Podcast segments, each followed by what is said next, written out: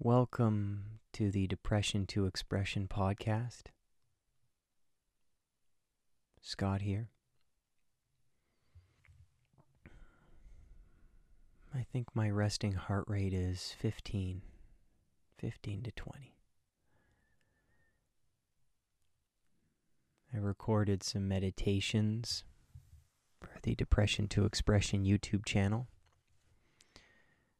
Thought I'd keep the microphone on while I'm in a state of contentment, peace. I just want to tell you a story. And I think it's pretty appropriate that this story is told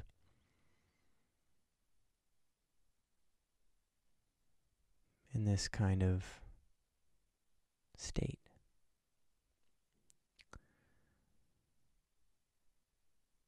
It's strange, isn't it? How we put ourselves in boxes. Personality types, emotions, mental illnesses. I can be a monk with a quiet mind and a completely peaceful outlook one day. And then the next day, I want to be competitive and energetic. Another side of my personality is goofy and telling jokes and farting on people's faces.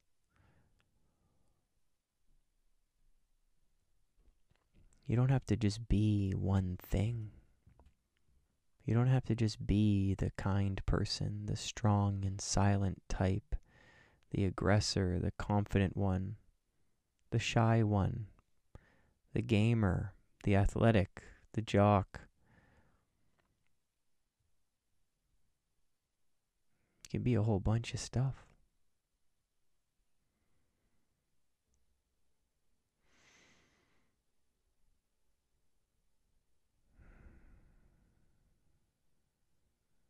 Strange how we do that to people.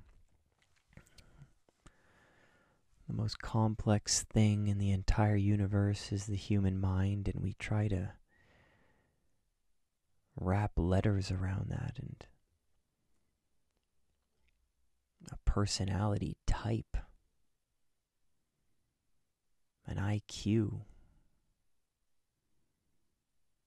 an emotional state. I am an emotional person. I am an angry person. I am an anxious person. Why do we limit ourselves?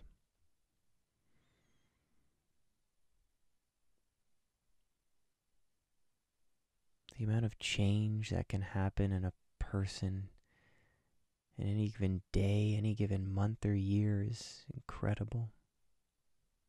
We change all the time.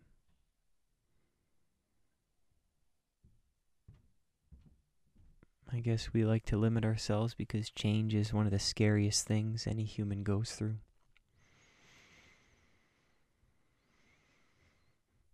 And the fear of change is what keeps us limited and keeps us from pushing out of those boxes sometimes. I get it.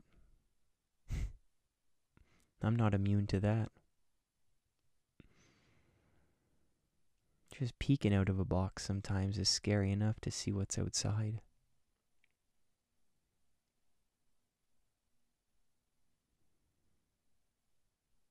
But the imagination is so much worse than actually peeking out.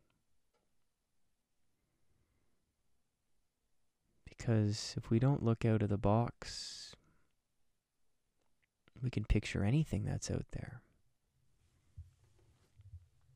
people out to get us, scary things, job loss, loss of loved ones, fear, terror, anxiety, depression, rejection, failure.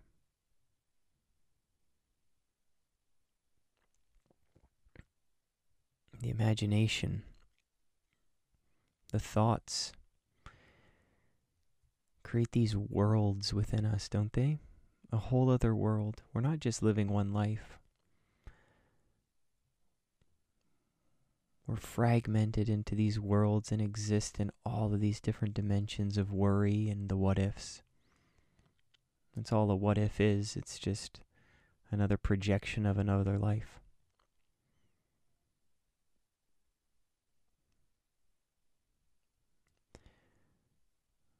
What's interesting is through us trying to protect ourselves and stay within that limit, we come up with what ifs that are scarier than what's inside the box. Why don't we come up with what ifs that are better than the box? What if I succeed? What if I do really well? What if he or she loves me? What if I really like that job? What if this works?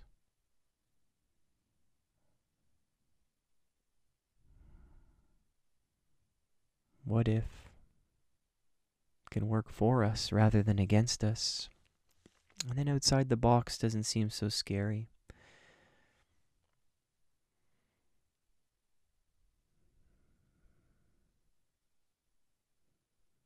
And then, since we make choices that are sometimes risky, but in the end we figure that they were worth it, we can begin to just live in one world instead of being fragmented over a thousand.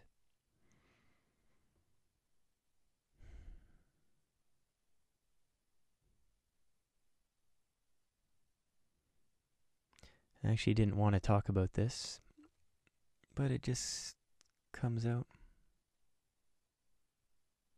It's weird when you sit in stillness and silence. What thoughts and concepts come up.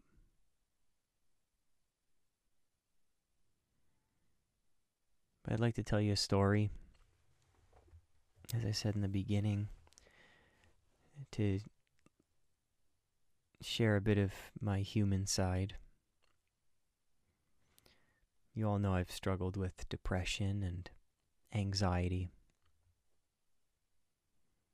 I'm not immune to feeling low. I'm not immune to feeling anxious. But I think I'm now more immune to these things really ruining a day and ruining an experience. It's not about just eliminating feelings, it never is. It's about changing our relationship to emotions in general and maybe trying to understand what they're telling us. A few weeks ago, I went to a restaurant. Big patio, completely safe, masks on. Even though without masks, it's pretty safe for people in my age group and the majority of the world. But in the back of our minds, the psychological torment of hearing COVID, COVID, physical distance, COVID, death, cases, vaccine, death, cases, death higher cases, higher cases, lockdown, physical distance, avoid people, no gatherings. I didn't think, since I don't really watch the news. For someone who's watched the news maybe 10 times over the past year, probably less than that, I think it still got to me. It got to me. At this restaurant, I began to panic. The sensation of anxiety I haven't felt in quite a long time was back. That tingling, the thought that I need to get out of here right now. Anywhere but here, and I'll feel safer. Nod your head if you agree. That's the feeling. Anywhere but here. I'm not happy here. Something bad is going to happen. It's only going to get worse.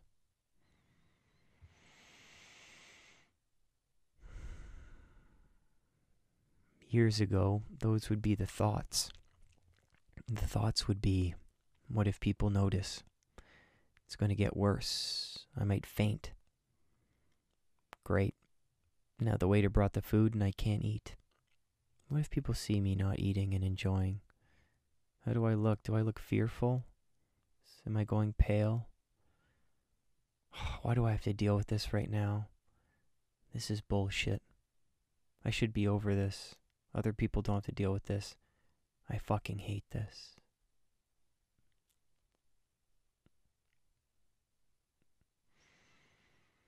But at the restaurant, the feeling dissipated and vanished. And the half life of this sensation couldn't have been more than a minute.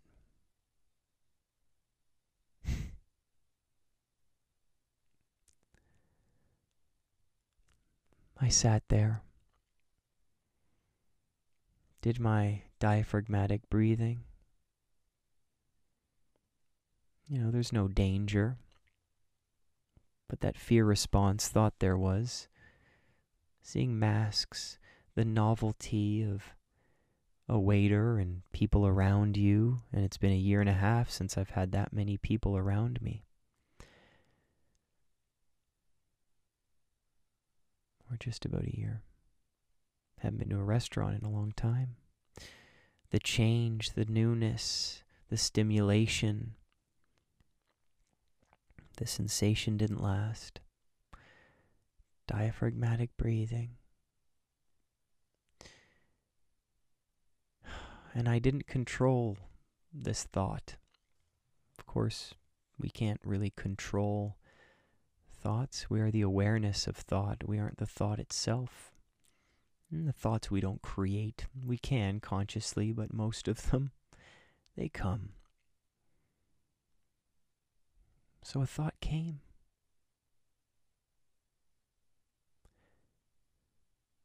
Thought of self compassion, a thought of self love, a thought of understanding. These things that I've been preaching for so long manifested into my life. And the thought that came was, I love you, Scott.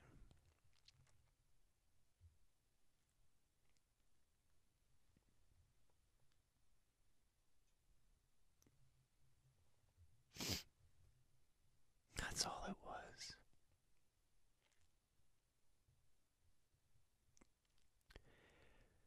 It's hard to show ourselves compassion when we're in a state of just complete vulnerability, feeling weakness, feeling open, completely torn open it feels like everyone can see us right through us. Anywhere but here. And I'll be happier. I just showed myself compassion. And I breathed.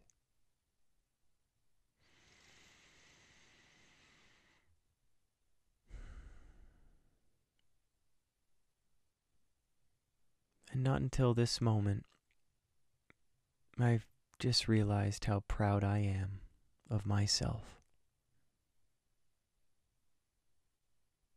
How truly proud I am. No matter what would have happened, I'd still be proud.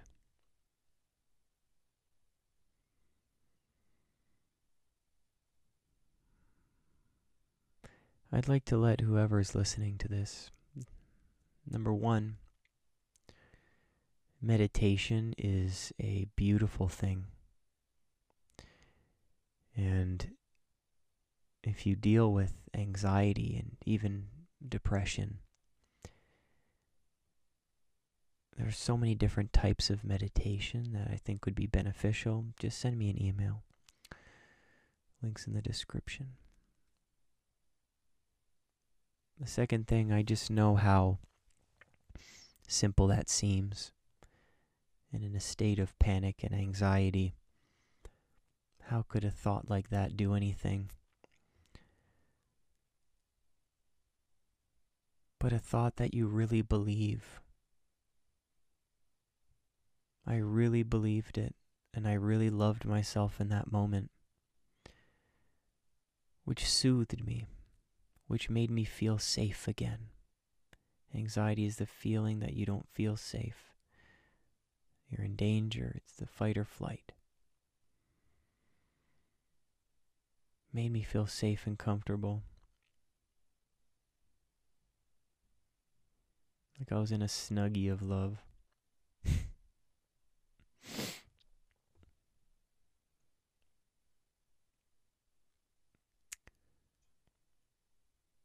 You don't have to limit your experiences, your personality, and who you are to a box. And you definitely don't have to limit the love you have for yourself to a box. You don't have to limit the amount of times you say, I love you. You don't have to limit the amount of times you do something kind to yourself. That kind of love is limitless. We could all use more of it. Feel free to check out more meditations on the Depression to Expression YouTube channel. And either before this or most likely after this, I'm going to post just a meditative. I'll just record it after this. I'll I'll post a a few maybe just one episode of a meditation for the anxiety going back to a state of normality when things open again. It's going to be tough for a lot of us, so stay tuned for that. Take care, my friends.